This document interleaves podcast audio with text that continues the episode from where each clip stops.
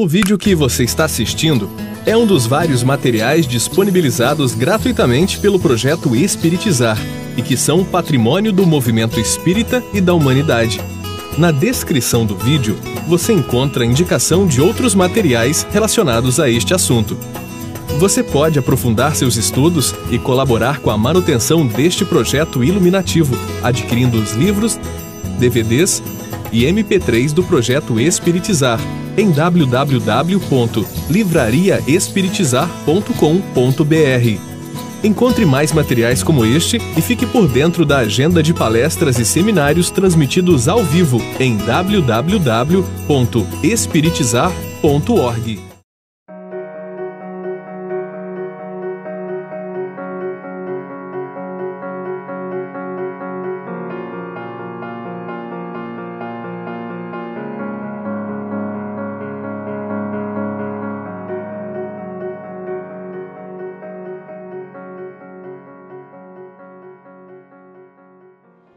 Durante o dia de ontem, nós trabalhamos a questão do, do significado do trabalho do bem em nossas vidas, mais especificamente para evangelizadores de crianças e adolescentes. E hoje nós trabalharemos já de uma forma mais direta com como que nós vamos aplicar esses conceitos reflexivos à evangelização. Nós vimos na orientação do Dr. Bezerra de Menezes muito claramente que é muito importante que nós façamos avaliações periódicas da forma como estamos atuando para que possamos evoluir conforme a todo trabalho do bem na terra deve evoluir e não ficar de forma engessada com base no tradicionalismo do passado. Vimos que essa é uma postura é, dogmática que não se coaduna com o movimento espírita porque a doutrina espírita não é dogmática. Então, nós vamos apresentar um método reflexivo consciencial que nós desenvolvemos com a ajuda dos mentores do projeto Espiritizar, esse método, e como aplicá-lo nas, nas várias fases da educação da criança e do adolescente para a prática das virtudes. É um método bastante prático que deve ser aplicado em todas as áreas do, eh, que, do, do, de funcionamento do centro espírita. Todas as áreas. Ah, por exemplo, o atendimento espiritual, o atendimento fraterno deve ter como base o método reflexivo consciencial. O estudo, também o método reflexivo consciencial qualquer que seja o, o material a ser estudado, esse método é válido para qualquer, é, qualquer programa que nós formos trabalhar. A evangelização, adaptando aquela realidade que nós falamos ontem da criança na primeira infância, pela incapacidade de abstração, ela deve também ser, esse método deve ser utilizado sobretudo com o adolescente, que o adolescente já tem uma capacidade já quase que igual ao do adulto de abstração. Então esse método ele é bastante eficaz nesse sentido. Também deve ser aplicado na área de promoção social espírita, com as reflexões sobre o motivo pelo qual a pessoa está socialmente carente, tudo isso pode ser trabalhado via esse método reflexivo. Então nós vamos inicialmente refletir como que nós chegamos a esse método, baseado em questões do, do próprio livro dos Espíritos e orientado pelos mentores. Na educação da criança e do adolescente para a prática das virtudes no centro espírita, utilizaremos o método reflexivo consciencial, que deve ser adaptado conforme a faixa etária do aprendiz. Somos todos espíritos imortais, filhos de Deus e no estágio evolutivo no qual nos encontramos, aprendizes da vida. A evangelização espírita deverá levar essa realidade em consideração. A criança e o adolescente estão em uma nova encarnação para aprender o significado das leis divinas em suas vidas e para praticá-las por meio das virtudes cristãs. Então, todos nós, independente da idade que estamos, estamos reencarnados com um único objetivo, de cumprir as leis divinas e como nós vimos no dia de ontem inteiro, com as parábolas, com todas as reflexões, para que nós possamos praticar as leis, só é possível por meio do exercício das virtudes cristãs. As virtudes que nós já trazemos latente no nosso Cristo interno o Cristo interno que todos nós somos, a essência divina que somos. Então, as virtudes cristãs aqui não diz respeito apenas a Jesus, o Cristo, nosso modelo e guia. São as virtudes que trazemos latentes no Cristo interno que somos. Desenvolvemos o método reflexivo consciencial para que tenhamos um, um método prático para refletir sobre as leis divinas conforme a orientação de várias questões do Livro dos Espíritos. Comecemos as nossas reflexões pela questão 627, quando Allan Kardec pergunta: Uma vez que Jesus ensinou as verdadeiras leis de Deus, qual a utilidade do ensino que, espíritos, que os Espíritos dão? Terão que nos ensinar mais alguma coisa? Então vejamos ao alcance dessa questão de Allan Kardec. Duas questões anteriores, nós temos a 625, na qual ele pergunta qual o espírito mais puro que Deus colocou sobre a face da terra para servir de guia e modelo para a humanidade. E a resposta muito clara: Jesus.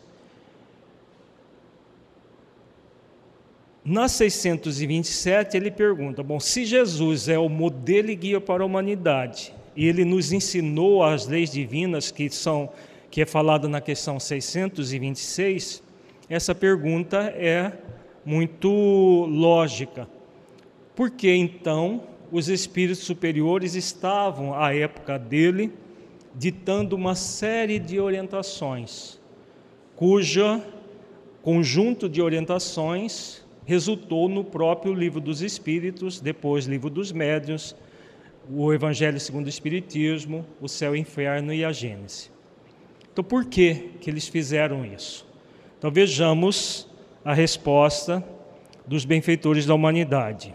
Jesus empregava a miúde, na sua linguagem, alegoria e parábolas, porque falava de conformidade com os tempos e os lugares Faz-se mistério agora que a verdade se torne inteligível para todo mundo. Muito necessário é que aquelas leis sejam explicadas e desenvolvidas.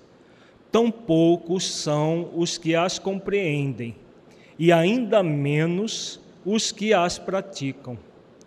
A nossa missão consiste em abrir os olhos e os ouvidos a todos confundindo os orgulhosos e desmascarando os hipócritas, os que vestem a capa da virtude e da religião a fim de ocultarem suas torpezas. Então, nós estamos vendo aqui com muita clareza qual é o grande objetivo dos espíritos superiores. Apesar de Jesus ter ensinado as leis divinas, ele ensinou de uma forma alegórica e parabólica. Ontem nós vimos três parábolas do Evangelho e nós vimos que não é tão fácil de interpretar as parábolas à luz de todo essa, esse conhecimento que as leis divinas nos trazem. Nós, a humanidade avançou durante esses dois mil anos e hoje nós conseguimos interpretar com mais é, destreza as parábolas. Mas ainda existem muitas pessoas que não compreendem. Então, o que os benfeitores espirituais que nos legaram a doutrina espírita vieram fazer? Eles colocam aqui: as leis de, sejam explicadas e desenvolvidas. Então, Jesus ensinou sim as leis, estão todas nas parábolas. Nós vimos muito claramente ontem na parábola dos dois filhos a presença da, da lei de amor, justiça e caridade, lei do progresso, lei do trabalho, lei de liberdade, lei de permissão. Todas essas leis estão implícitas na parábola. E na parábola da, da ovelha desgarrada, que também vimos, da, do, dos talentos, são leis que estão implícitas nas parábolas mas não estão explicadas e desenvolvidas. Nas obras básicas, Allan Kardec vai apresentando uma série de leis que também é, são, foram no, no, no, prosseguir, no prosseguimento da doutrina espírita explicadas e desenvolvidas. Por exemplo, as obras de André Luiz, trabalha uma série de leis que já estão postas nas obras básicas, especialmente no Livro dos Espíritos, mas de uma forma bem prática, explicada, de, minuciosamente explicada na vida prática das pessoas. No ano que vem nós começaremos um estudo reflexivo das dimensões do espírito imortal, que nós vamos trabalhar todas as leis dessa forma prática a partir das obras principalmente de André Luiz e de Filomeno de Miranda.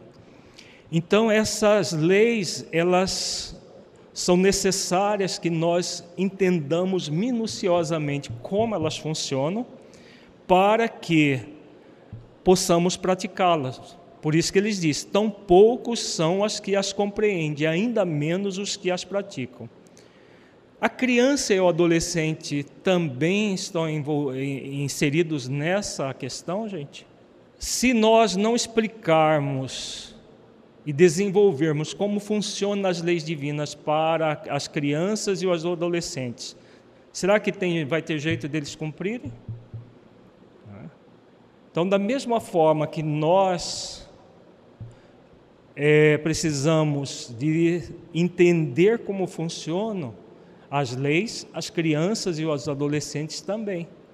Então, se nós ficarmos apenas teorizando com base na, naquilo que existe já nas obras básicas, sem explicar, sem desenvolver, sem trazer de forma prática o funcionamento dessas leis, elas vão continuar sem ser praticadas.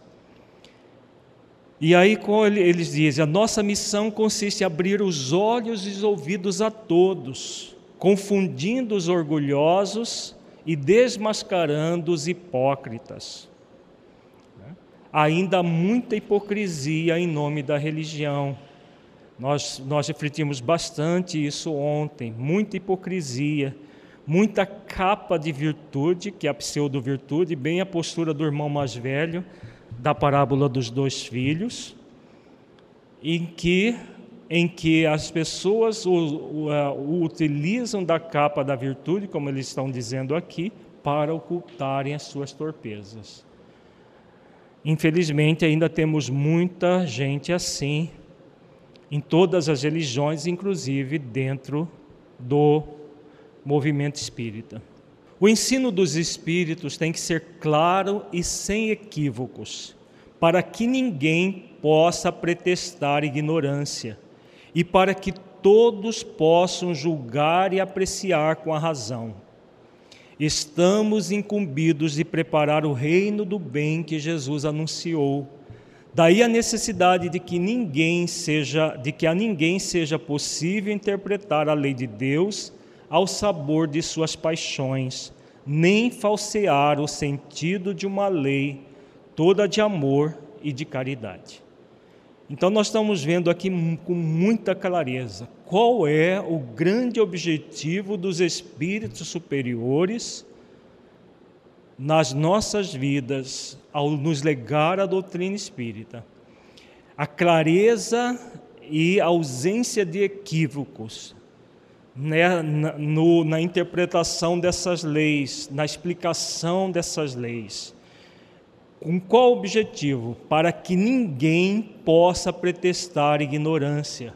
Eu não sabia, por isso eu não fiz. E para que todos possam julgar e apreciar com a razão. Que nós saibamos por que vale a pena realizar o bem no limite das forças.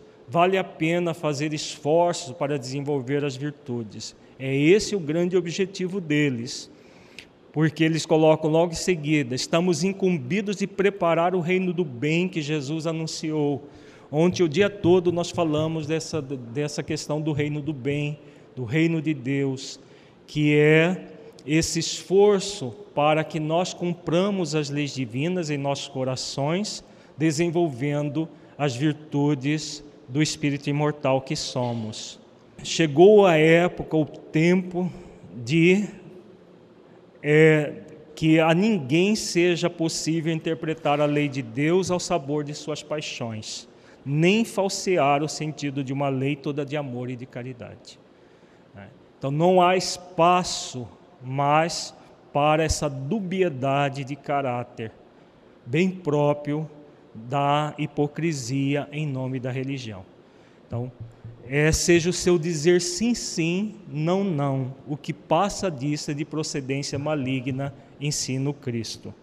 Na questão 619, Allan Kardec pergunta: A todos os homens facultou Deus os meios de conhecerem Sua lei? Todos nós podemos conhecer as leis divinas? Deus faculta as possibilidades de nós desenvolvermos as leis, de, de conhecermos? Sim, né? Vamos ver. Todos podem conhecê-la, mas nem todos a compreendem. Os homens de bem e os que se decidem a investigá-la são os que melhor a compreendem. Todos, entretanto, a compreenderão um dia, porquanto forçoso é que o progresso se efetue. Então, também uma outra questão que eles colocam com muita clareza, que não é um processo automático conhecer as leis. Todos podemos conhecê-la. Por quê? As leis, como dizem os benfeitores, elas estão por toda parte elas estão na própria natureza, estão na nossa consciência. Mas para conhecer essas leis, é necessário uma decisão. Voltamos ontem na, na virtude da decisão. Ela está ligada com qual lei? Progresso. Então aqui eles estão falando da virtude da decisão. Os que se decidem a investigá-la então a, a pessoa idealiza para sair da idealização e vir para a realização, existe a virtude da decisão no meio do caminho. Então, se eu quero ser uma pessoa melhor, que cumpra as leis divinas, desenvolvendo as virtudes, há uma necessidade de uma decisão para investigar as leis. O que é investigar? Hum? Conhecê-las melhor, que mais? Refletir sobre elas. Né? Hã? E para vivenciar. Então, todo um trabalho que nós vamos ter para entender como as leis funcionam, é, refletindo sobre elas nas nossas vidas para poder praticá-las. É assim que funciona todo o método investigativo. Você saber como funcionam as leis, não apenas ter as leis de ouvir dizer. Aí eu ouvi dizer que tem uma lei de amor e justiça e caridade, mas como essa lei funciona? Ah, não sei. Está lá no livro dos Espíritos. O livro dos Espíritos fala da lei. Ah, tem uma, uma lei da a, a lei da reencarnação, mas como ela funciona? Não sei. Né? É, esse tipo de, de argumento não se justifica. Né? Mais de 150 anos de doutrina espírita, nós já temos condições, sim, de estudar as leis de uma forma muito prática, muito minuciosa. Nós estamos concluindo, já nos próximos meses, 12 módulos de estudo sobre as leis divinas. Estamos estudando a última, é, o último módulo, a lei de amor, justiça e caridade. Foram mais de seis anos de trabalho para investigar essas leis. E pelo que nós temos refletido, estudado, ainda estamos muito aquém do que é, deveríamos. Então, esses 12 módulos do estudo reflexivo, é, sistêmico do, do, da, das obras básicas do Evangelho de Jesus, em que nós estudamos as leis divinas, é apenas a base. Tem muita gente que se assusta, 12 anos estudando, é, é, 6 anos estudando leis, 12 anos. Estudar as leis é para a vida inteira, não é só para alguns anos. Né? Não se forma espírita conhecedor da lei em seis anos é a vida inteira, esta e muitas outras encarnações, até que nós estudemos as leis como os espíritos superiores, de uma numa forma que nós ainda estamos muito longe de conhecer. Então esse é o grande objetivo é, da reflexão que esta questão nos remete. Desenvolvemos no âmbito do projeto Espiritizar o método reflexivo consciencial com o objetivo de investigar as leis, de forma a despertar a vontade de aplicação dos conceitos profundos ensinados pela doutrina espírita, que se fundamenta nas próprias leis divinas presentes em nossas consciências. A reflexão é uma ferramenta que temos para acessar as leis divinas. Há uma crença popularizada, muito presente no movimento espírita, de que para se lidar com as questões espirituais é preciso ser uma pessoa boa. Inverteu-se o processo. Na verdade, para que alguém se torne uma pessoa que manifeste virtudes, como a bondade, por exemplo, é necessário realizar uma ação que é a de refletir sobre os postulados da doutrina espírita na própria vida, de modo a investigar o funcionamento das leis divinas para praticá-las por meio do exercício constante das virtudes. Somente assim a pessoa tornar-se-á gradualmente virtuosa. Então, para ser uma pessoa digna, é preciso ser boa, ser bom, ser boa, na verdade, a dignificação, como nós vimos ontem, ela é realizada pelo exercício das virtudes. Que você não vai ser, se dignificar se não fizer os esforços cotidianos para desenvolver as virtudes. Então, vejamos que o caminho para chegar lá é o caminho da reflexão.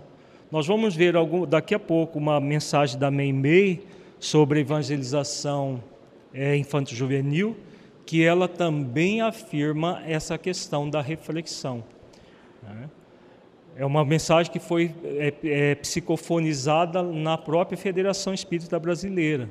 Então, essa questão da reflexão não é invenção dos mentores do projeto Espiritizar, isso está vindo da dimensão espiritual superior através de vários médiums e, e ao, ao mesmo tempo significa a universalidade do ensino dos espíritos. Aqueles que se opõem a essa ideia estão ainda fechados em dogmas, em situações, em numa postura dogmática que não se coaduna com a doutrina espírita. Portanto, a implementação de projetos iluminativos com base no método reflexivo consciencial tende a produzir médiums, escritores, expositores, evangelizadores, atendentes fraternos, etc., em sintonia com os espíritos superiores que estão incumbidos de preparar o reino do bem que Jesus anunciou conforme preconiza a questão 627 do Livro dos Espíritos, que nós estudamos agora há pouco. Então vejamos, se nós não estivermos em sintonia com os espíritos superiores, que têm como compromisso preparar o reino do bem de, que Jesus anunciou, a quem nós estamos servindo? Ao nosso ego, à nossa forma de pensar, ao nosso entendimento? É, o que nós estamos fazendo? Nós estamos sendo convidados a refletir tudo isso, para que tenhamos realmente um movimento espírita digno da doutrina espírita. A doutrina espírita é a doutrina dos espíritos superiores. O movimento espírita é feito por nós. Então, nós só teremos espíritas conscientes dentro daquilo que nós falamos ontem, se tivermos realmente em sintonia com os espíritos superiores. E esse caminho é o caminho da investigação das leis divinas. Então, esse método é um método prático, conforme também Santo Agostinho preconiza na questão 919A do Livro dos Espíritos, para investigar as leis. Vamos ver como ele funciona. Esse esforço tem como objetivo tornar o movimento cada vez mais espírita, fiel ao projeto iluminativo de Jesus e às bases, kardec, bases kardecianas. Nós, é, na doutrina espírita, tem como objetivo reviver o, o cristianismo dos primórdios, como nós falamos ontem. E há um projeto iluminativo de Jesus para o planeta inteiro nós, no movimento espírita, somos convidados a nos conectarmos com esse projeto iluminativo. O método reflexivo consciencial é baseado em quatro pilares. O primeiro pilar é o consciencial. O objetivo é estimular diretamente a consciência, convidando-nos a investigar as leis divinas nela presentes, para auxiliar o espírito imortal encarnado a se tornar um ser consciencial, conforme os espíritos superiores ensinam na questão 619 do Livro dos Espíritos, que nós estudamos agora há pouco. Então, esse pilar consciencial é nós estimularmos a, a, a, investigação das leis que já estão na nossa consciência. Questão 621 do Livro dos Espíritos Allan Kardec pergunta: onde está escrita a lei de Deus? E a resposta na consciência. Se a lei de Deus já está na nossa consciência, mas nós não as conhecemos minuciosamente, nós não, não ainda não adentramos no sentido profundo das leis, é necessário que isso aconteça. Então, isso vai acontecer a partir do momento que nós vamos estudando como funcionam as leis esse estudo do funcionamento das leis vai reverberando energeticamente dentro de nós nas próprias leis que já existem aqui na nossa consciência. Só que em vez de estar de uma forma latente como um código moral esperando que nós o pratiquemos, elas vão ficar vivas dentro de nós. Elas vão ficar muito atuantes, porque nós estaremos, ao conhecê-las, nos conectando com o que em maior profundidade. O que nós vimos ontem sobre essa questão? Quando nós estimulamos o consciencial em nós mesmos, para nos tornarmos, tornarmos seres conscienciais, o que nós estamos fazendo no nível mais profundo? Estamos conectando com a vontade de Deus. Não é o que nós estudamos na questão é, na, na 115 do Livro dos Espíritos. Nós refletimos isso ontem. Nós fomos criados simples e ignorantes e cada um de nós tem uma missão de conhecer a verdade para nos aproximarmos de Deus. Então, a verdade, o que é? As leis divinas. Então, a partir do momento que nós estimulamos o consciencial em nós mesmos, nós estamos estimulando a verdade dentro de nós. E esse estímulo da verdade dentro de nós nos aproxima de Deus. Esse é o grande objetivo do ser humano. Nós fomos criados simples e ignorantes para nos aproximarmos de Deus. E o que vai acontecer quando nós fazemos isso? Com a proximidade de Deus, seremos felizes. É, quanto mais próximo das leis divinas na nossa consciência, quanto mais nós as praticamos, mais felizes nós somos. Até a pura e eterna felicidade que os benfeitores colocam. A pura e eterna felicidade é o resultado do, de todo esse trabalho que o Espírito faz dentro de si. Esse, este pilar tem como objetivo estimular uma habitualidade de se utilizar as leis divinas em nossas vidas. Todas as atividades educativas das instituições espíritas devem abordar as leis divinas, tais como a lei de amor, justiça e caridade, a lei de liberdade, a lei de responsabilidade, a lei de causa e efeito, a lei de misericórdia, a lei de sociedade, a lei de solidariedade, a lei do dever, etc de modo prático, para que não apenas as conheçamos teoricamente, mas nos sintamos estimulados a praticá-las em nossas vidas. Então, toda essa investigação, uma investigação não teorizada. Ah, tal lei é isso, tal lei é aquilo. Não. É essas leis trazidas para reflexão de como isso se aplica na nossa vida. É esse é é, esse o, o objetivo desse pilar consciencial. E como vai ser feito isso? A partir do segundo pilar. O conhecimento com base no pensamento reflexivo consciencial. O objetivo é fomentar reflexões que nos estimule ao conhecimento da verdade libertadora, ou seja, as leis divinas, pelo estudo reflexivo do Evangelho de Jesus das obras kardecianas e subsidiárias idôneas, de modo que reflitamos sobre o significado dessas leis em nossas vidas. Para que nós investiguemos as leis nesse nível que estamos colocando, só é possível a partir do exercício do pensamento reflexivo consciencial. Como funciona esse pensamento? É, reflexões. Esta lei X, como ela funciona? Como que eu posso aplicar na minha vida? Tudo isso é o pensamento reflexivo. Percebamos que essas fases apenas didáticas, porque não dá para delimitar uma fronteira entre um pilar e o outro. É, são, são processos didáticos para explicar que existe todo esse movimento dentro de nós acontecendo simultaneamente. Quando nós estamos investigando as leis, nós já estamos pensando sobre elas de forma reflexiva. Então, esse pensamento reflexivo que nós vamos buscar nas próprias obras kardecianas, nas complementares que são idôneas, porque tem muitas obras que se colocam como complementares, como subsidiárias, que não são idôneas.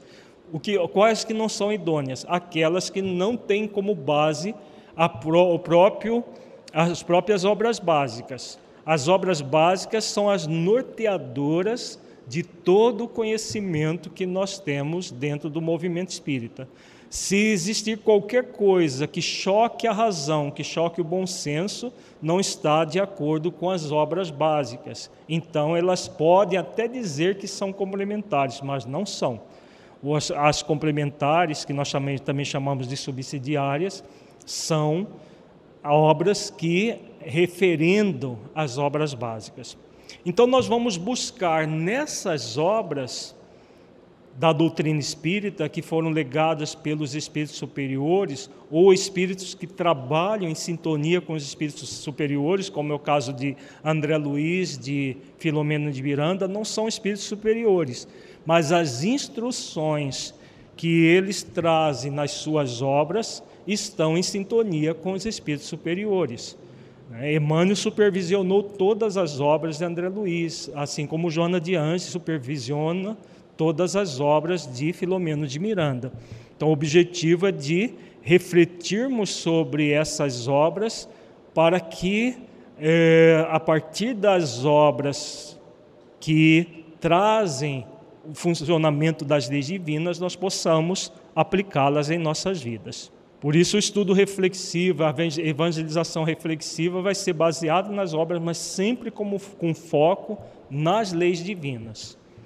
O terceiro pilar é estimular a prática das virtudes.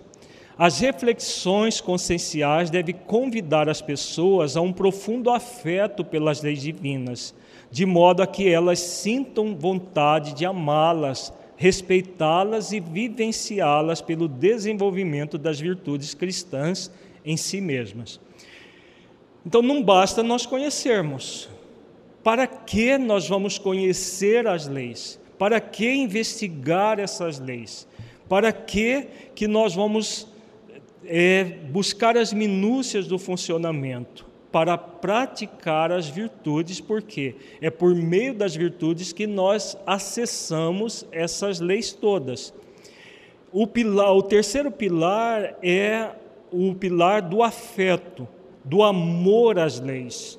Porque se nós não amarmos as leis, nós começamos até a ter raiva da lei.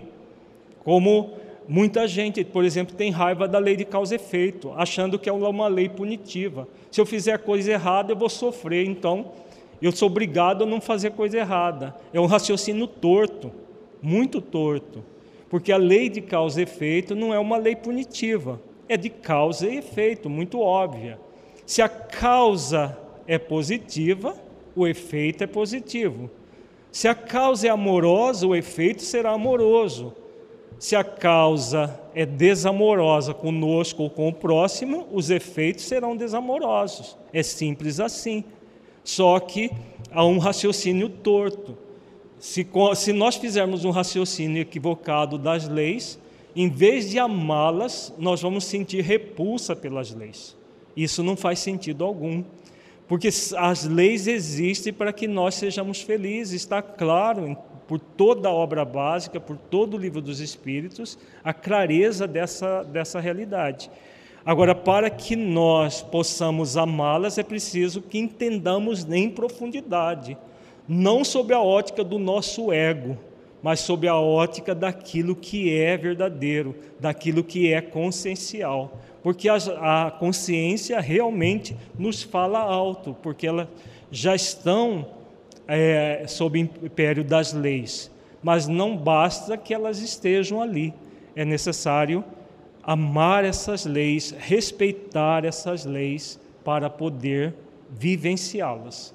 Senão, vai ficar um processo intelectualista é, só com nome de reflexivo. Porque se ficar apenas no entendimento, se ficarmos apenas no entendimento das leis, o processo se torna intelectualizado.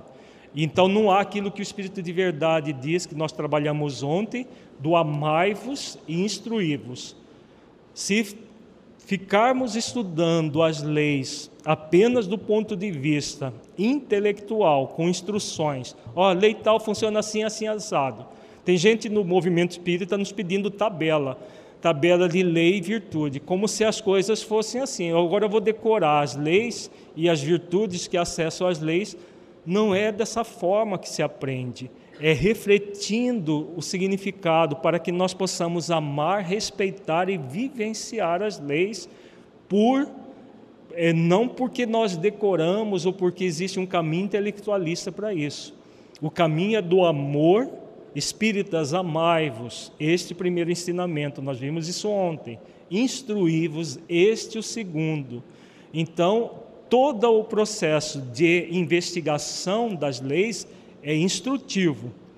Mas se ele não se reportar ao amor às leis, ele vai ficar apenas no intelecto e não vai gerar a transformação moral que nós necessitamos. Para crianças e adolescentes é fundamental o exercício do amor em relação às leis. Amar essas leis, não como um estorvo na nossa vida, que a gente tem que aprender como a tabuada antigamente. Né? A gente tinha que decorar a tabuada na marra. Não é, não é um estorvo na nossa vida, é uma algo que vai nos fazer bem, que vai nos gerar a felicidade, vai nos gerar alegria. Então, a criança ou adolescente, eles devem ser estimulados para sentir alegria ao conhecer essas leis. Ao fazer um exercício virtuoso, que ela sinta, né, que o, a criança sinta, que o adolescente sinta, que aquilo está fazendo bem para ela e não é uma teoria que mais que ela tem que decorar, que ela tem que saber, que ela tem que isso, que ela tem que aquilo que se a, a pessoa primeiro conhece a lei, reflete sobre a lei, começa a praticá-la só depois que ela vai amá-la. Não é bem assim. É. É. Na verdade, o processo é: conheço a lei, reflito sobre ela, vejo que ela é uma lei que faz sentido na minha vida, começo a praticá-la. Ao praticá-la, eu, eu vou sentindo os benefícios que esse, é, essa prática gera, ao mesmo tempo eu vou sentindo um profundo amor a essa lei, porque se eu não sentir amor concomitantemente com o exercício de praticar, eu não vou praticar. Ah, o amor não vem depois, ele vem em conjunto com a reflexão que a pessoa faz, vê o sentido, não é lógico isso. Isso aqui é para que eu seja feliz. E aí eu vou fazendo exercícios para praticar. E esse exercício para praticar, é claro que vai ampliando o amor. A partir do momento que nós vamos experimentando os benefícios da prática das leis, nós vamos sentindo amor por elas em maior intensidade, né? porque é um processo gradativo. Não quer dizer que o amor só venha depois. Ele, a, o próprio ato de investigar as leis, nós já vimos isso no, nós, nós vimos isso na lei de amor, justiça e caridade. Quando você está investigando a lei, é o maior ato de auto-amor que você pode fazer, que é o amor a Deus de todo entendimento. Tá? O amor a Deus de todo entendimento é a investigação das leis. Jesus ensina isso. Amar a Deus de todo o coração, de toda a alma e de todo entendimento. Então, entender as leis é um exercício de auto-amor.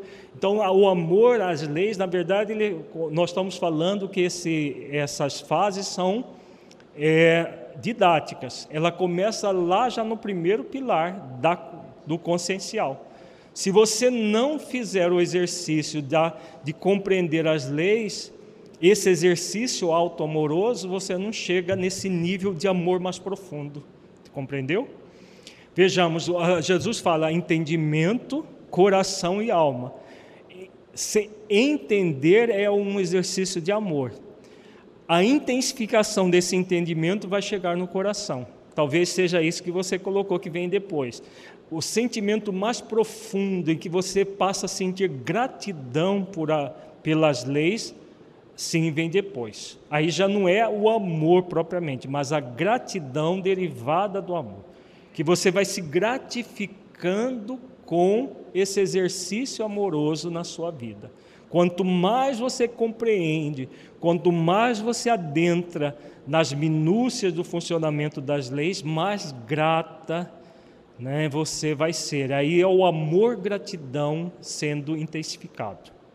O quarto pilar é estimular, estimular a aplicação do conhecimento.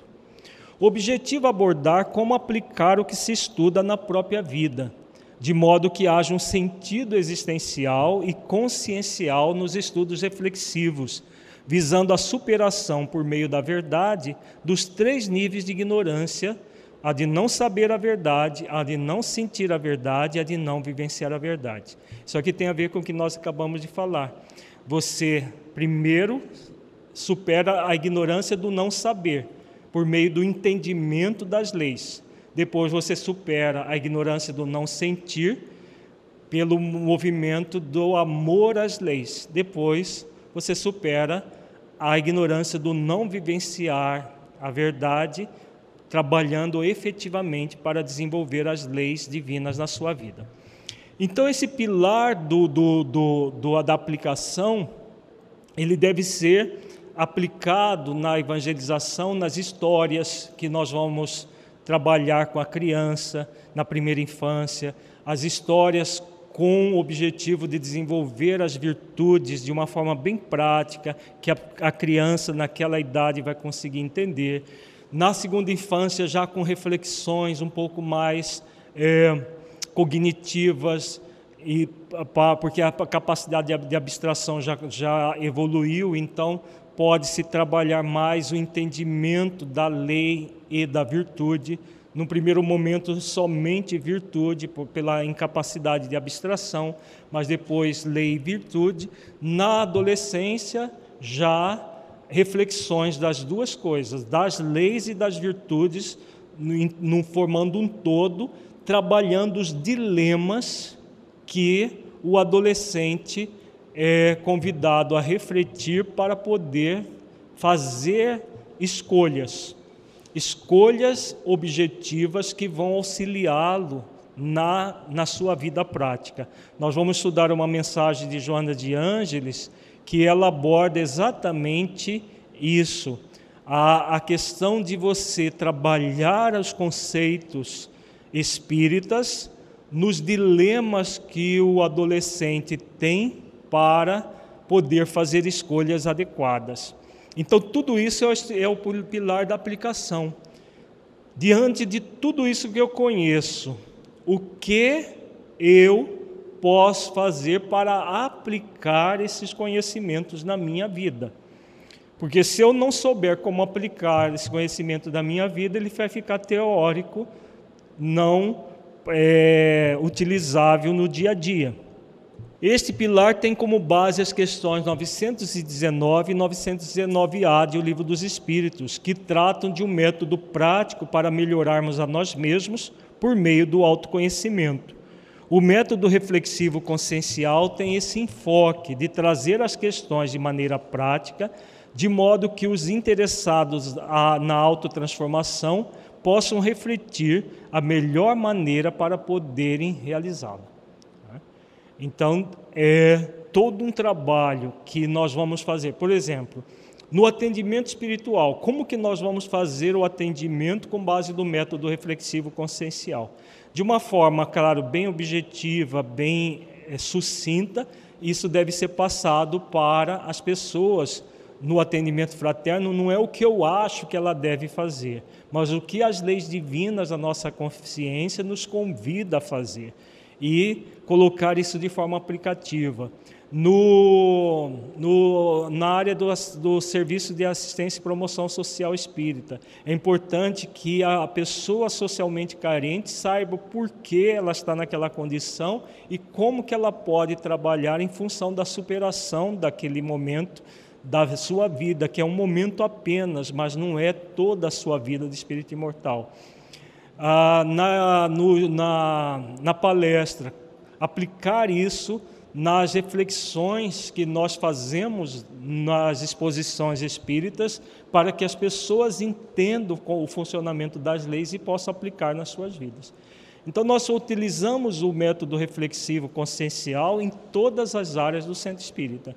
Na evangelização, de acordo com a faixa etária, como nós já falamos, mas tudo deve ser trabalhado à luz das leis, das virtudes e como aplicar isso na vida da criança e do adolescente. Fazer jogos para evangelização de isso de adolescentes, né, de jogos, que é, cujas perguntas, cujos sejam estímulos somente cognitivos, se é válido dentro do método reflexivo consciencial não. Por quê? Porque não é saber o nome das leis que muda a nossa vida. O que muda a nossa vida é saber qual o sentido dessa lei na nossa vida.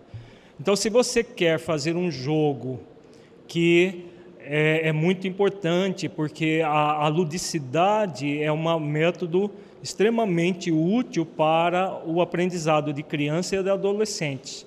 Mas os jogos, os jogos devem ser reflexivos. Então, perguntas do tipo: é, a, você pode colocar um caso prático e perguntar quais as leis que se aplicam nisso e como que nós podemos trabalhar essa, esse, essa situação problema, por exemplo. Aí sim vai se refletir sobre aquele caso e casos que sejam semelhantes à vida do, do jovem. Caso que aconteça, por exemplo, um, uma tentativa de suicídio que acontece aí, que, um caso prático, trazer sem colocar o nome, claro, ou um uso de utilização de drogas, a questão sexual, tudo isso são questões de ordem prática, onde vai ser, onde existem os dilemas que você vai trabalhar com situações problema e aí as, as reflexões, as perguntas deverão ser a, a, a ter a esse caso com base nas leis, em que o jovem vai, vai refletir sobre as leis dentro de uma situação prática que é semelhante a que ele vive no dia a dia, que ele vive com os colegas, que ele vive com os amigos. E aí ele é, realmente vai compreender o sentido da lei e não saber que existem tais leis. Né? Quais são as dez leis divinas? Não Isso não faz sentido algum. Do ponto de vista reflexivo consciencial, não. Né? pode-se ficar somente como uma, uma, um jogo ali, sem, é, se, sem intenções verdadeira, verdadeiras de educar. É simplesmente para jogar. Agora, se queremos educar o espírito imortal, é necessário que o espírito imortal reflita sobre as questões da vida do espírito imortal.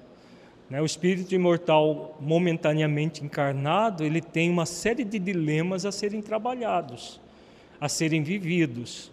E isso deve ser sempre é, refletido à luz das leis divinas.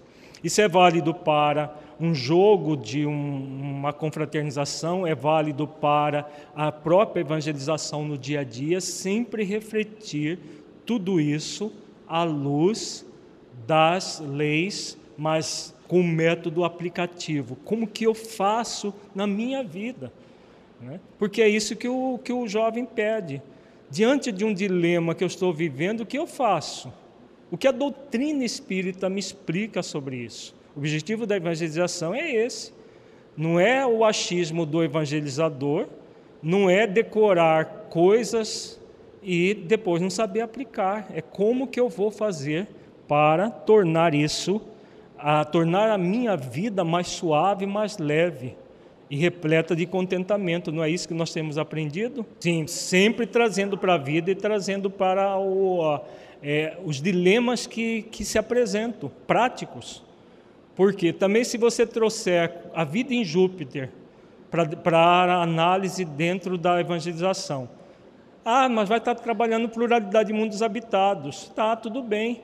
Mas ele está precisando aprender sobre suicídio, sobre é, drogas, sobre sexo, sobre uma série de coisas. E a vida de Júpiter deve ficar para depois, né? E não simplesmente, ah, mas está na está na, na, revista espírita. Sim, está na revista espírita, mas é um conhecimento que é supérfluo nesse momento da vida dele. É importante que ele saiba o que fazer na sua vida, né? É, é esse o grande objetivo da evangelização é, infanto-juvenil, né, dentro dos, da, do, da, da faixa etária de cada um. Este método evitará o discurso fragmentado, no qual se reproduz conceitos profundos de maneira superficial e ou conceitos superficiais de maneira pseudo-profunda. Isso desperta curiosidade sobre os conceitos, mas sem propiciar a autotransformação. É o que nós acabamos de falar. Se você fica simplesmente nos conceitos, não se produz transformação interior, ficar reproduzindo conceitos, seja mesmo que os conceitos sejam profundos. Só vai gerar autotransformação se os conceitos fizerem é, diferença positiva dentro das nossas vidas. O objetivo é de transformar o centro espírita em um local de promoção do espírito imortal, ou seja, em um laboratório moral, como nós vimos ontem. Hoje há uma preocupação com o conhecimento cognitivo da doutrina espírita, em que as pessoas vão ao centro para aprender o que é reencarnação, o que é imortalidade da alma, o que é mediunidade, o que é a pluralidade dos mundos habitados, etc. A evangelização tradicional ainda está centrada nisso aí. O que é isso, o que é aquilo, o que é aquilo, o que é aquilo outro. Enfim, para aprender muitas questões, contudo, somos convidados a fazer uma sistematização para aplicação desse conhecimento na própria vida. Por exemplo, sobre o que fazemos com todos esses ensinamentos quando passamos por um momento de expiação dolorosa. Vejamos, se eu sei o que, mas eu não sei como, o que vai, vai ajudar a minha vida é, esse o que? Ah, a reencarnação funciona assim, mas eu passo por um problema tão doloroso que eu sei o objetivo da reencarnação e mesmo assim a pessoa se mata. Não tem pessoas com conhecimento espírita se matando por aí? Mas ela sabia que era um espírito imortal. Mas ela sabia qual era o objetivo da reencarnação. Mas ficou só na teoria. No saber que é um espírito imortal, saber o objetivo da reencarnação não muda as nossas vidas. Senão não haveria espírita se suicidando. O que muda é a reflexão profunda do sentido disso tudo na minha vida e como que eu faço para viver isso. E isso muda. Né? Então, esse é o grande objetivo do método reflexivo consciencial, que deve ser levado, sim, à evangelização infanto-juvenil. Já passou da hora de nós levarmos isso para a evangelização infanto-juvenil e para os filhos dos espíritas também. Né? Aliás, para todo mundo, mas os filhos dos espíritos deverão estar mais preparados para esse método. Porque se nós não fizermos isso com os nossos filhos, quem fará? Né? Quem é que dará a educação moral que forma caracteres para os nossos filhos? O professor da escola? o evangelizador uma vez por semana no centro espírita que dá uma evangelização toda intelectualizada? Não. Então, no, no, primeiro semestre nós trabalhamos, só que nós não trabalhamos com os mesmos conteúdos que estamos trabalhando agora, mas serve para os pais a formação moral do, do no lar. Também esse método é muito válido, porque reflexão sobre as leis nas nossas vidas, nos dilemas, nas conversas, nos diálogos que os pais devem ter com seus filhos, refletindo tudo à luz da lei divina. Dá trabalho tudo isso, gente? Não é mais fácil preparar uma aulinha toda, toda bonitinha, toda facinha de dar? É. Não é mais fácil não conversar com os nossos filhos dentro de casa, não refletir com eles os dilemas da vida? É. Tudo que nós entramos numa inação é muito mais fácil. A ação vai ser bem trabalhosa, mas é o trabalho que o, o, o filho mais novo fugiu. E o que deu ele fugir do trabalho? Vazio existencial, abandono existencial, isolamento existencial. Nós podemos fugir do trabalho de educar os nossos filhos, nós podemos fugir do trabalho de educar as nossas crianças e jovens, porque nós estamos fugindo do próprio trabalho de alta educação, que é trabalhoso. Podemos fazer tudo isso, mas não convém que nós façamos, porque o resultado vai ser aquilo que nós vimos na parábola: vazio, abandono, é isolamento existencial e o sofrimento que isso gera para nós e para todos aqueles que estão envolvidos com essa ausência do bem no limite das forças. Então, todo mal que advier de nós não termos feito o bem no limite das forças vai para conta da nossa vida. É assim que funciona. Não é nada ameaçador que nós estamos falando, mas é a realidade da vida. Então, trabalhar para que haja esse esforço moral, conforme o livro o Espírito de Verdade diz: amai-vos e instruí-vos, para gerar educação do espírito imortal, como nós vimos ontem. Se é esse, essas questões de não se lidar com, as, com os dilemas, com as coisas práticas, que gera a evasão de jovens do centro espírita, sim. Por quê? Se no centro ele, ele está apenas teorizando sobre coisas que ele não aplica no seu dia a dia e o mundo lá fora pede reflexões práticas, para onde ele vai? Ele, ele não vai ficar teorizando no centro espírita, ele vai lá para o mundo lá fora. Só que o mundo lá fora, que perde coisas práticas, é materialista.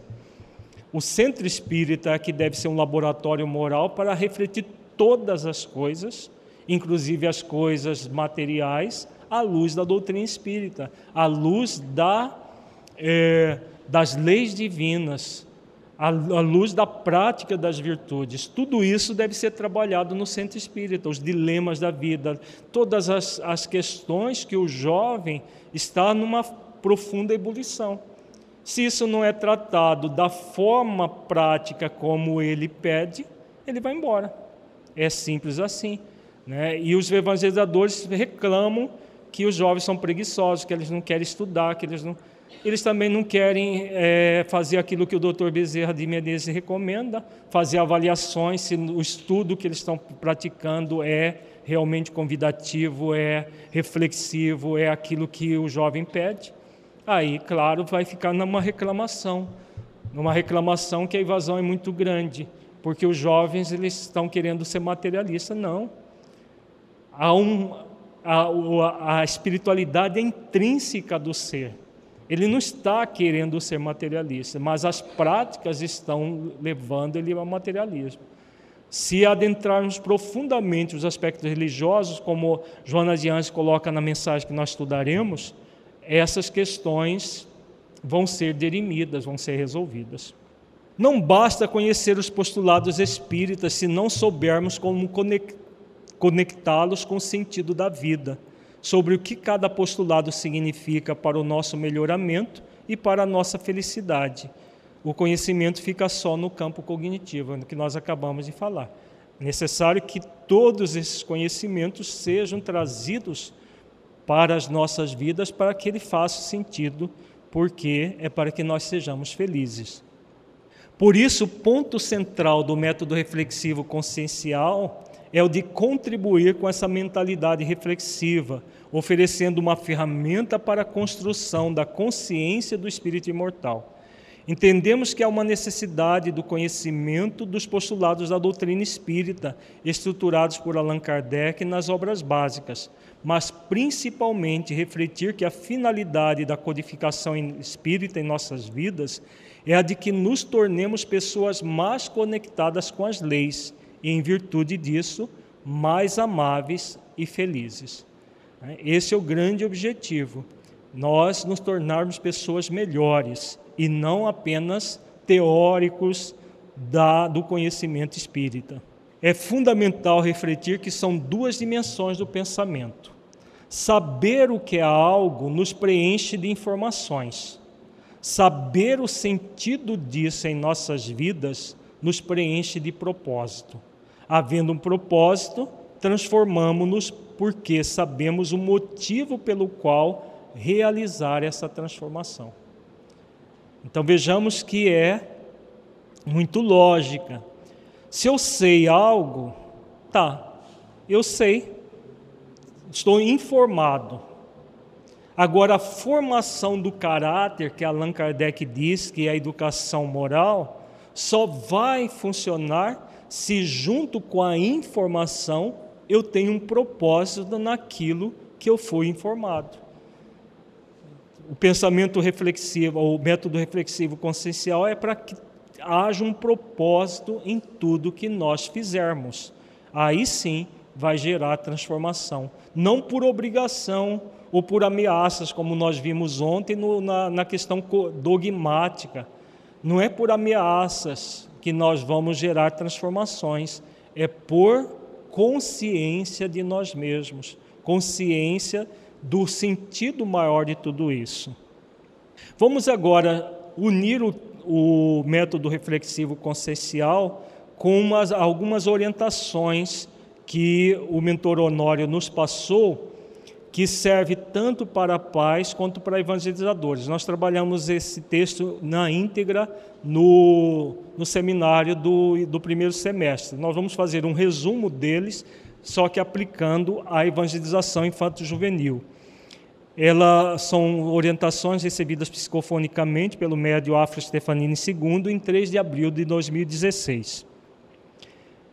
O Espírito paira sobre a matéria vem de suas longínquas passagens passadas através das eras, jornadeia por entre as posições diferentes, transpassa as experiências, adquire aquisições intelecto-morais, nasce em novo corpo, conhece novamente a infância e multiplica-se a capacidade de perceber pelos sentidos e pela inteligência pelo sensório e pelo instinto, o que essa vida corpórea representa.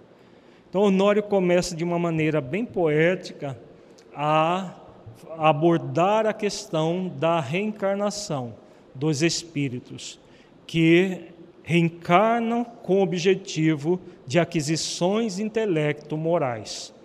Está, obviamente, cerceado pela força do esquecimento cognitivo que a lei do esquecimento lhe proporciona. É um novo corpo, é um novo cérebro, porém o perispírito registra e vai transmitir mais cedo ou mais tarde as aquisições do espírito. Então, o que nós vimos ontem na parábola dos talentos.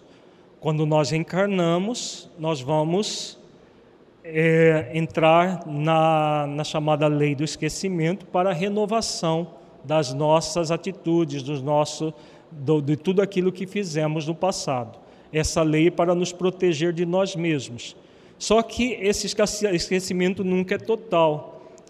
Cedo ou tarde, o, o espírito, a partir da memória que temos no perispírito, vai passando tudo isso para o novo cérebro que está sendo formado. Então, no primeiro momento, a criança, ela ela muitas vezes pode até experimentar lembranças do passado espiritual. Na primeira infância é relativamente comum determinadas lembranças, outras crianças não, não lembram de nada, mas muitas lembram de experiências do passado, mas que aos poucos vão sendo esquecidas e mais ou menos por volta dos sete anos é totalmente esquecida, porque é, o, é aos sete anos que se é, completa a reencarnação. O, o Livro dos Espíritos aborda isso, o livro Missionários da Luz também. Então, a partir da segunda infância, o espírito vai é, adentrando mais na própria existência e na adolescência ele começa a manifestar as tendências que traz do passado espiritual. Essas tendências vão, vão ficar mais vivas na adolescência, para que sejam trabalhadas pelo próprio Espírito. Não vem detalhes da memória dos fatos, mas detalhes da, é, da forma como se lidava com os fatos, de forma emocional. Isso tudo para ser trabalhado. Trabalhado pelos pais, trabalhados na educação, tanto a educação moral no lar, quanto a educação moral no centro espírita. Qual deve, deve então ser o papel do pai, da mãe e outros adultos significativos, como os evangelizadores, frente a essa criança que chega em uma nova encarnação? Quando se observa a ideia focada apenas na vida corporal, dá-se a impressão que devemos oferecer informações acima de informações para que a criança fique ajustada ao contexto social. Contudo, quando analisamos em uma ótica imortalista, a ótica real, a criança é para nós semelhante a uma galáxia para o astrônomo. Observá-la, portanto, é compreender o seu funcionamento psicológico, emocional, sua aquisição moral, seu temperamento, sua índole e o exercício educativo primário. Então vejamos como que é, ainda é é, formada a nossa educação dentro da, da escola tradicional, mesmo nos centros espíritas. Ela tem base em quê? Nas informações, não é? Então, informações acima de informações. Quanto mais você dá informação para a criança, mais ela vai aprender. Não é assim que está ainda é, focada à, à educação tradicional, os centros espíritas que, que têm a evangelização tradicional ainda são focados assim, na quantidade de coisas que a criança vai aprender. Quanto mais coisa, melhor. Mas, como diz o mentor, isso não está levando-se em consideração a ótica do espírito imortal, que é a ótica real. A criança, ela é um espírito imortal reencarnado. Ela já traz uma bagagem. E muitas vezes um intelecto, intelecto extremamente exacerbado. A gente vê isso com as crianças de hoje. Intelectualmente, elas têm uma, uma, uma, um senso aguçado de percepção muito maior do que, do que há, há 10 anos atrás, há 20 anos atrás. Quanto mais tempo você recua, você vai perceber que as crianças de hoje têm uma vivacidade intelectual muito grande. E se você analisar a criança, observá-la, como o mentor sugere aqui, no aspecto psicológico, emocional, moral, temperamento, índole, ela ainda deixa a desejar no nível moral. Por quê? Por que, que isso está acontecendo? Esse fenômeno está acontecendo. Tem a ver com a programação da Terra. Nunca ouviram falar desse fenômeno? Das crianças mais inteligentes e ainda moralmente não nem tanto, são os espíritos que estavam nas dimensões espirituais, muitas vezes chefiando falanges, que estão sendo trazidos para a reencarnação. Eles são bastante é, intelectuais, inteligentes, mas ainda deixam a desejar no aspecto moral. O espírito Meimei ela aborda isso na, na mensagem que nós vamos estudar daqui a pouco. São espíritos que trazem uma inquietude interna exatamente pela essa exacerbação do intelecto. E eles pedem o quê? Eles pedem toda uma, uma compreensão dos adultos e um direcionamento para o lado moral porque é para desenvolver os aspectos intelecto morais.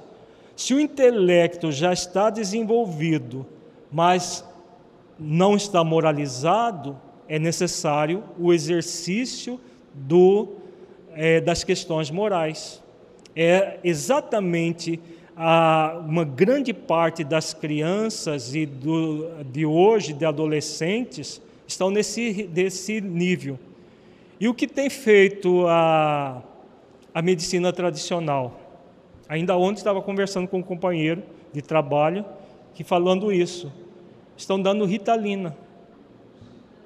Ritalina é um remédio que se usa para crianças que trazem esse, essa inquietude interna, às vezes uma inteligência bem exacerbada, mas moralmente deixa a desejar. E aí o que acontece? Para que elas fiquem paradas no mesmo lugar e possam receber informações e não serem formadas verdadeiramente, taca a ritalina para que ela fique ali quietinha e receba as informações, porque elas fogem do padrão de desse padrão puramente focado nas informações. Os próprios pedagogos nas escolas, os psicopedagogos, é, recomendam que os, os pais levem seus filhos a psiquiatras, a neurologistas, para prescreverem esse tipo de medicamento. Porque eles não aguentam, eles não dão conta dessas crianças. Por quê? Porque não está centrado no aspecto moral, no espírito imortal. É tudo um movimento materialista. A ritalina é chamada de droga da obediência, exatamente. Obediência que é virtude, né? Então não é uma droga que vai gerar obediência. Um comentário que tem escolas já mudando, vendo esse aspecto espiritual. São muito poucas. Mas o nosso métier aqui não é só as escolas. O triste é ter centros espíritas ainda centrados em informações né, evangelizadores que é, fazem é, é, trabalhos como se fosse uma escola tradicional. Suspende aluno de, de sala de aula de evangelização, põe de castigo, coisas que não faz sentido dentro do, da visão da criança e do adolescente como espíritos imortais. Se uma escola for materialista, é até compreensível. Mas um centro espírita agindo de forma materialista não faz sentido algum. Né? Não faz sentido algum. Nós somos espiritualistas, eh, somos espíritas, mas agimos como materialistas. Né? Eh, agindo com a criança com base na, nas informações que nós temos que passar. Ela fica sentada quietinha aí porque você tem que ouvir. Tem que ouvir tudo isso. É claro que o evangelizador não tem essa linguagem direta, mas disfarçadamente o que ele está fazendo, de uma certa forma, é isso. Então, o que o mentor Honório está pedindo aqui é que nós observemos pelo ângulo imortalista. O ângulo imortalista vai observar o aspecto psicológico, emocional, a aquisição moral, temperamento, a índole e o exercício educativo primário. Isso vai gerar o primeiro, é, a, a primeira fase do processo educativo entre o adulto e a criança. O que ele acabou de descrever, que é a observação amorosa. Essa fase nos deve levar a compreender como a criança se posiciona diante das propostas morais apresentadas pelos pais ou pelos evangelizadores. Isso serve para o lar tanto quanto para o centro espírita. Então, se eu quero ver aquela criança, aquele adolescente como um espírito imortal e não como um ser que eu vou encher de informações sobre leis, sobre é, uma série de coisas, eu devo observar amorosamente a criança. Então, para isso, é claro que o evangelizador não deve ter turma de 40, 50 evangelizandos. Né? Encher a, a, não, tem que dar o linha de evangelização para todas as crianças. Põe 40, 50 para um evangelizador tomar conta, como tem na escola pública, nas escolas tradicionais, de um modo geral, aquelas salas abarrotadas de aluno com um professor desesperado para dar conta disso tudo. No centro espírita é válido fazer isso? Ah, mas são poucos os trabalhadores. Aí faz-se de qualquer jeito. É isso que nós estamos aprendendo. Né? Então, nós é, somos convidados a ter turmas pequenas, de preferência com mais do que um evangelizador, dois, três, para observar amorosamente a criança. Se nós não tivermos meios de observar amorosamente a criança, nós vamos fazer o trabalho de qualquer jeito. E o trabalho com Jesus de qualquer jeito não faz sentido baseado num comentário que nós fizemos, por exemplo, prática de você suspender um aluno de sala de aula porque ele está fazendo uma bagunça. Como agiria Jesus? Será que Jesus expulsaria uma criança lá do Sermão da Montanha porque estivesse fazendo bagunça? Tem uma passagem do Evangelho sobre isso. Vamos lembrar dessa passagem? É uma passagem, Jesus estava fazendo exatamente uma, uma preleção, uma, um, um, chamado sermão, né? uma, uma orientação para adultos. Pedro, em conjunto com os apóstolos, com os, alguns discípulos, começaram a repreender algumas crianças que estavam fazendo alarido, né? Lembra do alarido? Alarido é ruído, para que, quem não sabe. Esse dia nós estamos falando no, no, com jovens, a gente falou alarido, ninguém sabia o que, que era alarido. alarido. Alarido é ruído, é bagunça. Então as crianças estavam fazendo bagunça ali, estavam sendo crianças, né? Porque criança sentadinha, quietinha, ouvindo o sermão de Jesus lá, ou ela está doente, devia estar tá com, ou ela está com depressão, ou ela não é criança. Né? Criança brinca, criança quer é, movimento.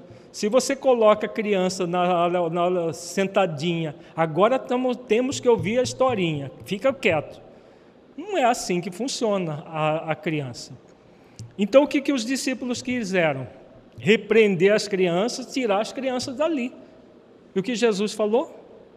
Deixai que venham a mim as criancinhas porque delas é o reino dos céus, e dá uma lição muito profunda registrada lá no Evangelho, no sentido de que nós somos convidados não a tratar a criança como um adulto em miniatura, mas entrar no mundo da criança para poder, observando amorosamente a criança, conduzi-la. E conta o evangelista que ele trouxe várias crianças, colocou sobre o colo e começou a conversar com elas. Que momento sublime isso! Esse é, uma, é uma, uma figura que todo evangelizador de criança deve ter em mente, de adolescente também, mas principalmente de criança. Como Jesus agiria? Será que Jesus expulsaria a criança que eu estou aqui para ensinar o seu evangelho da sala simplesmente porque ela está fazendo coisas próprias de criança? Porque se fossem impróprias, né, se fosse qualquer um de nós adultos que começasse a cutucar o outro, a, a, a fazer coisas próprias de criança, aí é impróprio no caso do adulto, mas para a criança é próprio. Então, e aí muito interessante que conta que uma dessas crianças é o Aníbal de Silas, lá do livro do livro Memórias do Suicida, hoje ele se tornou um grande evangelizador de adultos e crianças na dimensão espiritual. Então vejamos, trazendo da, do fato acontecido com Jesus para o fato da casa espírita. Se nós ficarmos focados no conteúdo, no tem que ser assim, tem que ser assado, é uma coisa perfeitamente plausível, como se faz na escola. Está fazendo bagunça? Vamos suspender esse aluno. Vamos deixar ele, ele de castigo durante uns três, quatro dias para ver se ele aprende. Na escola funciona isso? Eu não tenho muita experiência de escola, mas eu acho que na escola não funciona ele fica três, quatro dias e ele volta fazer bagunça de novo. Não é a suspensão que vai, vai, vai mudar o caráter de alguém. Não é você tirar da sala que vai mudar o caráter. A educação não é a formação do caráter, nós, vamos, nós vimos isso no texto de Kardec ontem. Criar novos hábitos. Se você castiga uma criança, você está criando um novo hábito? ou você está simplesmente castigando? Você está colocando uma coisa que não gera disciplina, não gera obediência, não gera reflexão. Então, a evangelização reflexiva, a evangelização verdadeira, com base nas orientações do Cristo, deve começar na observação amorosa. Então, se tem temos dois ou três evangelizadores, um deles vai ficar observando amorosamente essa criança, não é paparicando a criança, viu? Importante ver o que o benfeitor está dizendo, observação amorosa. Paparicar é você passar a mão na cabeça achando que aquilo é que traquinagem é normal, que é, que é para ser assim, não é isso é observar amorosamente para entender o que está acontecendo com essa criança porque ela está fazendo bagunça no, na hora da evangelização, porque ela está querendo chamar atenção. Se ela está querendo chamar atenção, é porque ela tem uma necessidade. Aquele espírito imortal, momentaneamente criança, está tendo uma necessidade. Que necessidade é essa? Nós não sabemos ainda. Somente pela observação amorosa. Vamos voltar aqui no, Vamos voltar no, no texto do mentor, que vai ficar mais claro isso. O funcionamento psicológico, emocional, aquisição moral, seu temperamento, sua índole, que vai gerar o exercício educativo primário. Então, a observação amorosa é desses todos esses fatores: psicológico, emocional, aquisição moral, temperamento e índole. Por quê? Aí muitos vão dizer, ah, mas o evangelizador precisa ser psicólogo? Não, não precisa ser psicólogo. Mas precisa ter noções do, do bom senso de como funciona a psicologia da criança, minimamente que seja. Né? Na, na, na, preparação de evangelizadores, isso é oferecido, mesmo que seja assim mínimos de psicologia infantil, de funcionamento. Isso é, é necessário saber pelo próprio trabalho, porque não é simplesmente ir lá faz, falar uma ololinha de qualquer jeito que nós estamos sendo evangelizadores. Aqui é o evangelizador com E maiúsculo que nós estamos trabalhando. Então, para que serve essa observação amorosa? O processo educativo é você, a partir do que se observou, conduzir para a prática das virtudes. Da mesma forma que a ritalina não gera obediência, porque ela é dita que é a droga da obediência, não. Ela é a droga de transformar a criança num vegetal. Né? Vegetal é uma coisa, que a criança fica lá quietinha, boazinha, porque ela está com o cérebro dopado. É outra coisa. Se você tira uma criança da sala de aula porque ela está fazendo, entre aspas, bagunça, você não está educando o espírito imortal, nem aquele que foi tirado, nem os demais que permaneceram lá.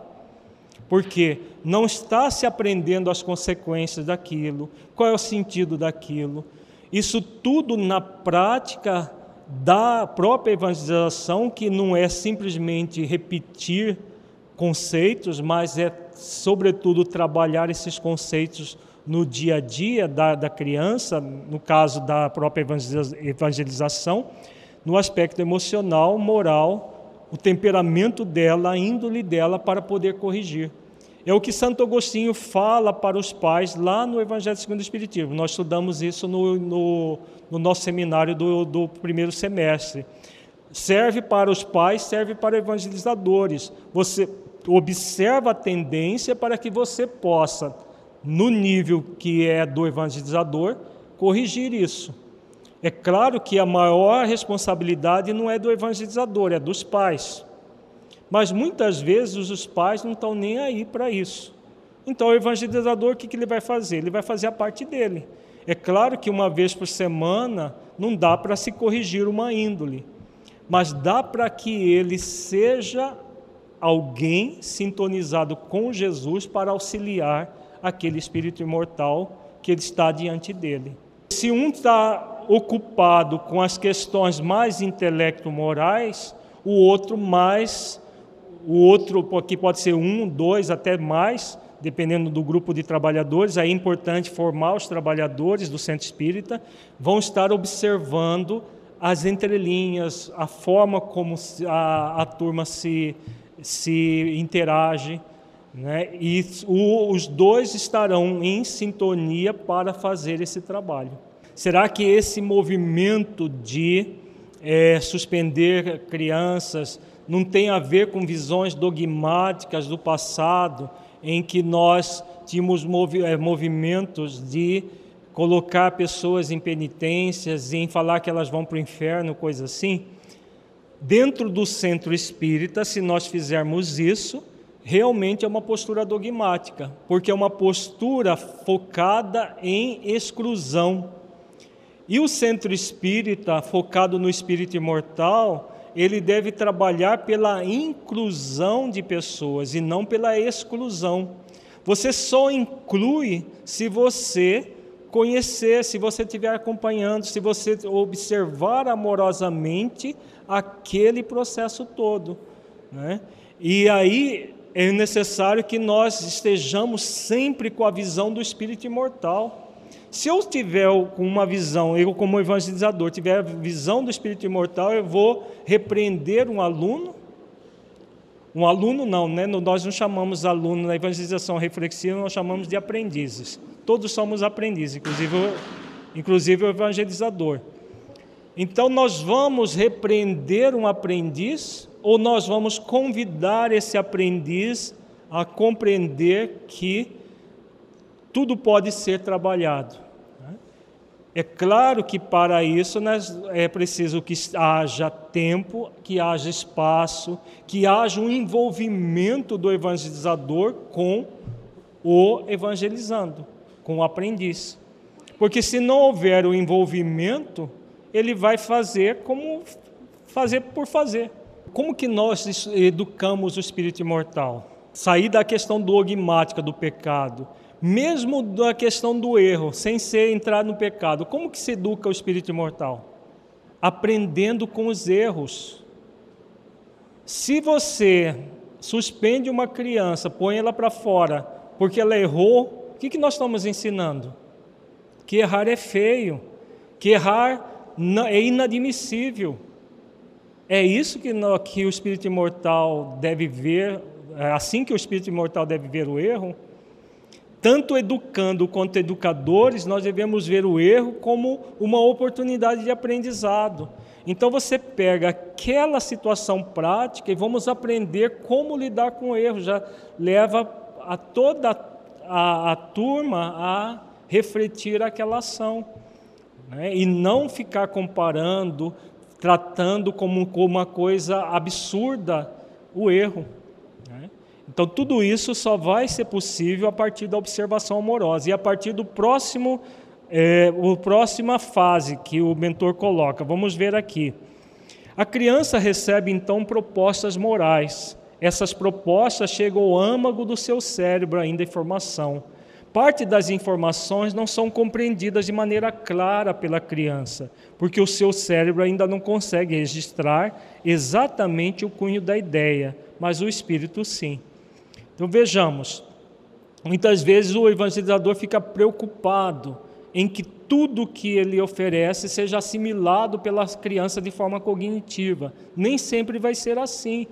Existem questões que, ele, que a criança consegue aprender de forma cognitiva, isso é principalmente em primeira infância e também um pouco na segunda infância. Tem questões cognitivas, mas tem questões que elas assimilam muito mais pela emoção do processo do que propriamente pela, é, pela questão cognitiva, que o mentor diz aqui. É, o cérebro ainda não consegue registrar exatamente o cunho da ideia, mas o espírito, sim. O espírito consegue aprender a ideia. E o que importa é o cérebro aprender, ela ter uma, uma apreensão lógica é, da ideia, o espírito assimilar o todo da ideia. Né? O mais importante é o espírito assimilar o todo da ideia. Por isso, as informações são repetidas, repetidas e repetidas. Não é o fato da criança ouvir uma ou duas vezes que ela poderá se colocar à disposição das ideias expressas, mas é o fato dela se colocar à disposição da percepção do comportamento do adulto que vai fazer com que as ideias tenham realmente sentido para ela. Então vejamos, muitas vezes nós queremos ensinar virtudes para a criança falando uma vez sobre a virtude e explicando cognitivamente a virtude. Não vai funcionar. Né? Seja para a criança, seja para o adolescente, é necessário repetir, repetir, repetir, de formas diferentes, o mesmo conceito, o mesmo é, as mesmas questões, porque o que o mentor coloca aqui é o fato dela se colocar à disposição da percepção do comportamento do adulto, que vai fazer com que as ideias tenham realmente sentido para ela. Né? Então, se você fala uma, uma ou duas vezes, não vai funcionar. É necessário repetir, repetir muitas e muitas vezes. Isso é válido para a educação no lar é válido para a educação no centro espírita também. Principalmente virtudes, né? Porque nós ainda não somos seres virtuosos. Se não somos seres virtuosos, o conceito das virtudes deve ser repetido, a, a, a reflexão sobre as virtudes deve ser repetido para nós e para os aprendizes. Temos então duas questões a pensar. Se a primeira fase é a observação amorosa do adulto para com a criança, não devemos esquecer que também a fase da criança observando o verbal e não verbal do adulto. Então existe a, o que se fala e como se comporta naquilo que se fala. Vejamos a, a, a pergunta do Heitor. Vejamos, Heitor, uma, um, um evangelizador colocando para fora um evangelizando, um aprendiz. Como que é o não verbal desse desse evangelizador para todas as crianças que estão ali? Como vai ser? Favorável? É? Vejamos que não é só a fala dele com aquela criança, é a fala dele, é o não verbal dele para todas as crianças envolvidas. Todas elas vão sentir o que pelo não verbal do pelo verbal dele com a criança que foi colocada para fora da sala e o não verbal dele para todos. Vão se sentir acuadas, vão se sentir amedrontadas. Elas, oh? o vínculo que ele tem com a criança, de, tudo isso é interfere. Então vejamos que ao mesmo tempo que, a, que o adulto está a observar amorosamente a criança, ele também é observado pela criança, seja pai, mãe, evangelizador, ele vai ser observado o tempo todo. Então, se ela está falando, se a evangelizadora está falando de amor e ela tem uma atitude dessa, o que vale? A pregação sobre o amor ou a atitude que ela acabou de ter? Atitude. Né? É o jeito de fazer é que vai falar alto, é esse não verbal que vai falar alto. Porque ela está sendo observada não apenas por um, por todos aqueles que estão ali na, na situação da sala. O adulto expressa o seu entendimento querendo explicar à criança como as coisas são e como elas funcionam. A criança, porém, vai assimilar como as coisas são, como as coisas funcionam, e a partir daquilo que o adulto lhe mostra, evidentemente por meio do seu comportamento. Então, o que vai falar mais alto para a criança não é o que o adulto fala, é como ele se comporta as incongruências, tudo as, as crianças percebem. E as crianças de hoje, elas são mais vivas, elas são mais vivazes, melhor dizendo, nessa questão. Não existe criança boa, bobinha, não.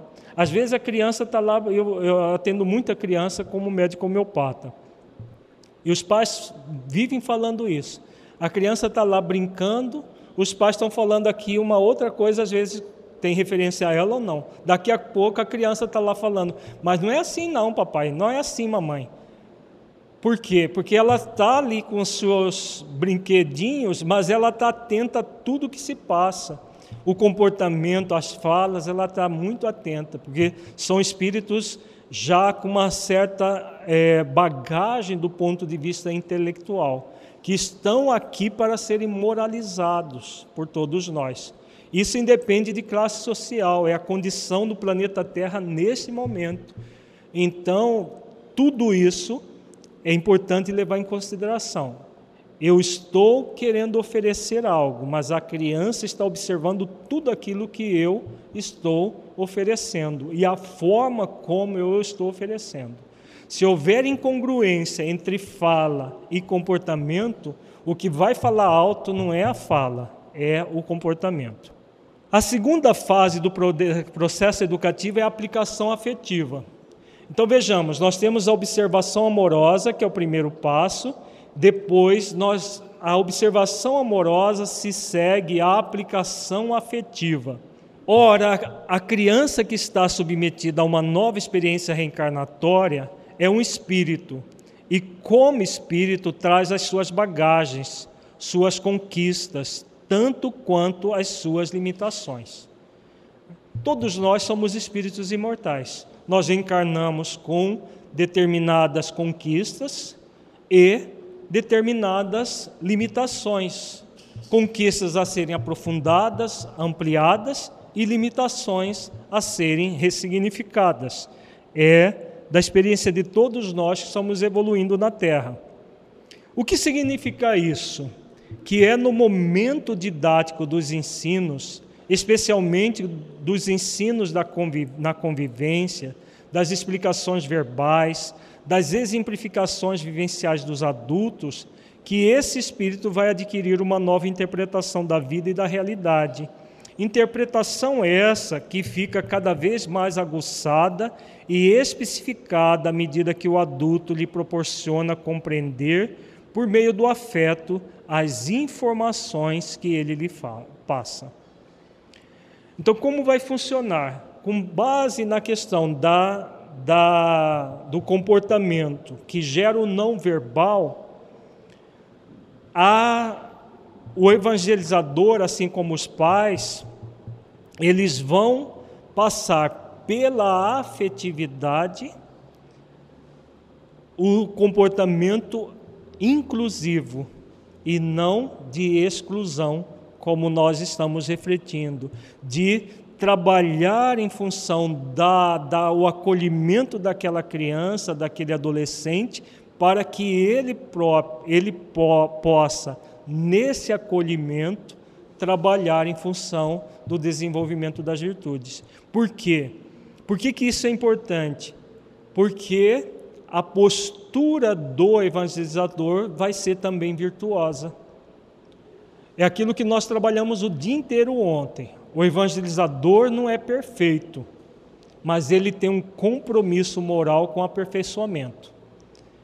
Não tem como nós ensinarmos virtudes teoricamente se não estivermos fazendo esforços para sermos virtuosos. Ele não é perfeito, claro, nenhum de nós é perfeito, mas há um compromisso por pela vigilância, pela reflexão interior, de forma que nós possamos aperfeiçoar os nossos métodos, que nós possamos exercitar a paciência, a tolerância, uma série de virtudes bem práticas para esse trabalho. Porque se a pessoa não tiver disposta a fazer isso, vai fazer outra coisa, não faça esse tipo de trabalho. Se a, a, o, o trabalhador que vai se colocar como evangelizador não estiver disposto a exercitar paciência, tolerância, compreensão, afeto, como o mentor está dizendo aqui, é preferível que ele faça o trabalho em outra área, porque senão ele vai se comprometer. Achando que está fazendo o trabalho do bem, não estará fazendo o trabalho do bem, estará fazendo um trabalho que comprometa a ele próprio e os próprios aprendizes na evangelização. São condições básicas para um trabalho assim. Né? Existem N trabalhos na casa espírita. Né? Se vamos lidar com crianças, é, seja em centros de periferia, que são crianças carentes, que os pais nem são espíritas. A criança vai, às vezes, atraída pelo lanche que vai ter lá no centro espírita, pela, pela atividade, por uma atividade diferente que ela não está acostumada. Muitos centros espíritas funcionam assim. Então é uma, é uma dinâmica de vida muito diferente dos filhos dos espíritas, dos centros espíritas de classe média, média alta, que nós temos também. Clientelas diferentes que pedem é, uma, um comportamento diferente dos adultos que estarão ali no trabalho da evangelização. Então, somado à observação amorosa, temos a aplicação afetiva como que eu posso tratar afetivamente a criança para poder dar o melhor que eu posso. Né? Então, o trabalhador do bem, ele não vai ser perfeito, mas ele vai fazer esforços para dar o melhor que ele pode naquele trabalho. O evangelizador, ele pode, ao cometer um erro, é, trazer essa questão para a própria turma e refletir juntos com, com os aprendizes, pode e deve, por quê? Para não criar um estereótipo de que ele é o, é o super evangelizador, a pessoa perfeita. Há uma tendência, como você falou na pergunta, do, da criança ter o evangelizador, como às vezes tem um pai e a mãe, como verdadeiros ídolos como se não errassem. E não é verdade, nós erramos.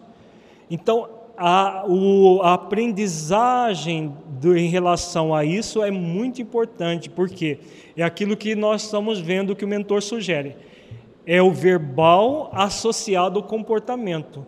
Se eu falo que é possível errar e que é possível aprender com o erro, mas na hora que eu erro, eu não admito que eu errei e não trabalho aquilo junto com a criança, eu estou falando uma coisa e vivendo outra.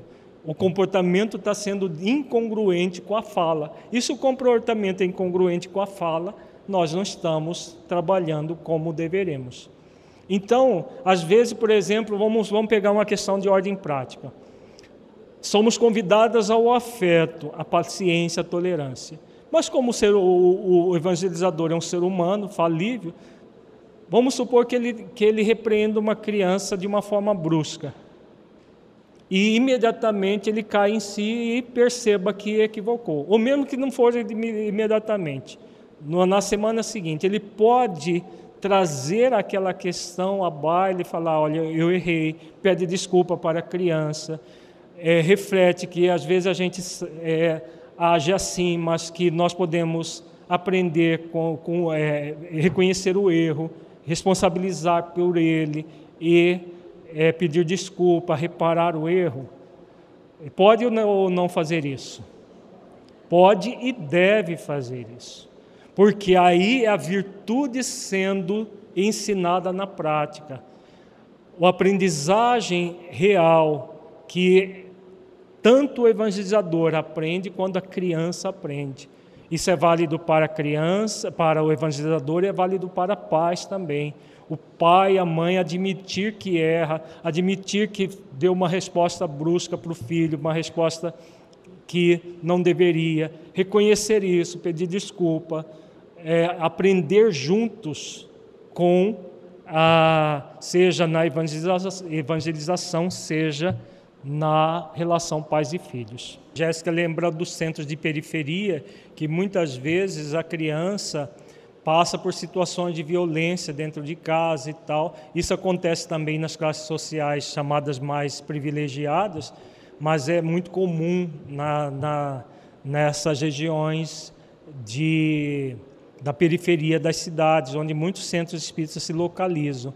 Então ela vai perceber o contraste entre a a, a, situação de violência que ela vive, às vezes dentro de casa, às vezes nos vizinhos, e o centro espírita que deve ser acolhedor em nome do Evangelho de Jesus. E isso vai formando o caráter dela que ela pode. Bom, existe isso aqui, violência, existe agressividade, mas também existe um outro mundo de acolhimento, de amor e isso vai mudando a índole dela. Vamos supor que ela tem uma índole de agressividade, mas ela experimenta o bem-estar de se sentir acolhida, de sentir que ela pode modificar isso. Como todos nós somos espíritos imortais, criados para a felicidade, para a harmonia, para o bem-estar, o espírito gradualmente pode se modificar. É para isso que muito, é, a grande maioria, se não todos, os espíritos nessas condições estão reencarnados para mudarem a sua índole, as suas tendências e não fortalecer. Se nós fortalecemos isso no centro espírita, e aí? Né? O lugar que era para ser um oásis, um laboratório moral, ah, se comporta de uma forma agressiva o próprio evangelizador está lá agressivo, colocando sanções, castigos, imposições. Vai funcionar um centro assim? Não. As, as pessoas estão fazendo ali de, por desencargo de consciência atividade, mas a atividade mesmo não está em sintonia com o Evangelho de Jesus. Como se processa essa compreensão por meio do afeto? A criança passa pelos desafios durante a vida e pelas inseguranças. Os desafios em si não têm nenhuma proporção boa ou ruim. São apenas experiências de desafio. O que acontece na intimidade da criança é que a experiência pode transformar-se em algo produtivo ou não para ela. É o que nós acabamos de falar de uma certa forma, né? Então, é, todos nós estamos reencarnados e reencarnados nós vamos passar por experiências de desafio.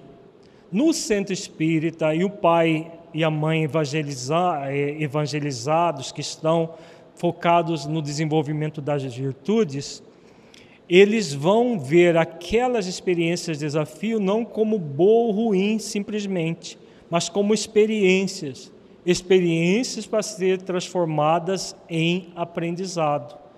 E isso, aprender isso em casa, aprender isso no centro espírita é fundamental. E, e isso só, só vai acontecer se nós tivermos uma aplicação, trabalharmos pela aplicação afetiva, para que as inseguranças da criança sejam dirimidas. Quando é, usar de energia para a criança, seja pai, mãe, evangelizador, dizer não à criança. Bom, o Cristo já nos dá a orientação nesse aspecto. Seja o seu dizer sim, sim, não, não, que passa disso de procedência maligna. Nós fizemos o comentário agora há pouco que quando o Honório fala da observação amorosa, ele não está falando para que nós fiquemos paparicando a criança e, e só digamos sim para a criança. Isso é permissividade, isso não é observação amorosa. Falar sim na hora que é para dizer sim e não para que, na hora que é para dizer não é fundamental. Mas esse não jamais deverá ser agressivo. É um não mostrando o porquê é não, é, envolvendo a criança, envolvendo o adolescente, mostrando o porquê desse não. Por que ela não deve ficar cutucando o, o coleguinha do lado, beliscando o coleguinha? Porque ela, é, ela vai ser levada a aprender que aquilo ela não gostaria que fizesse com ela. Da mesma forma que ela não gostaria que fizesse com ela, ela não deve fazer com o outro.